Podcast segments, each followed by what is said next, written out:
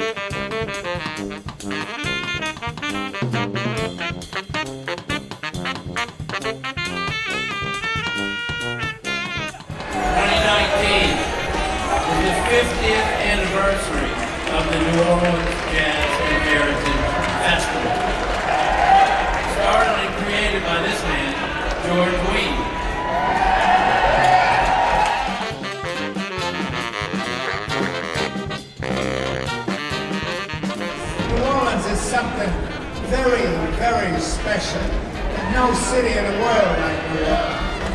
From the jazz to the blues to the funk to what we just put it all together with the food and, and, and the culture, and we created the greatest festival in the world.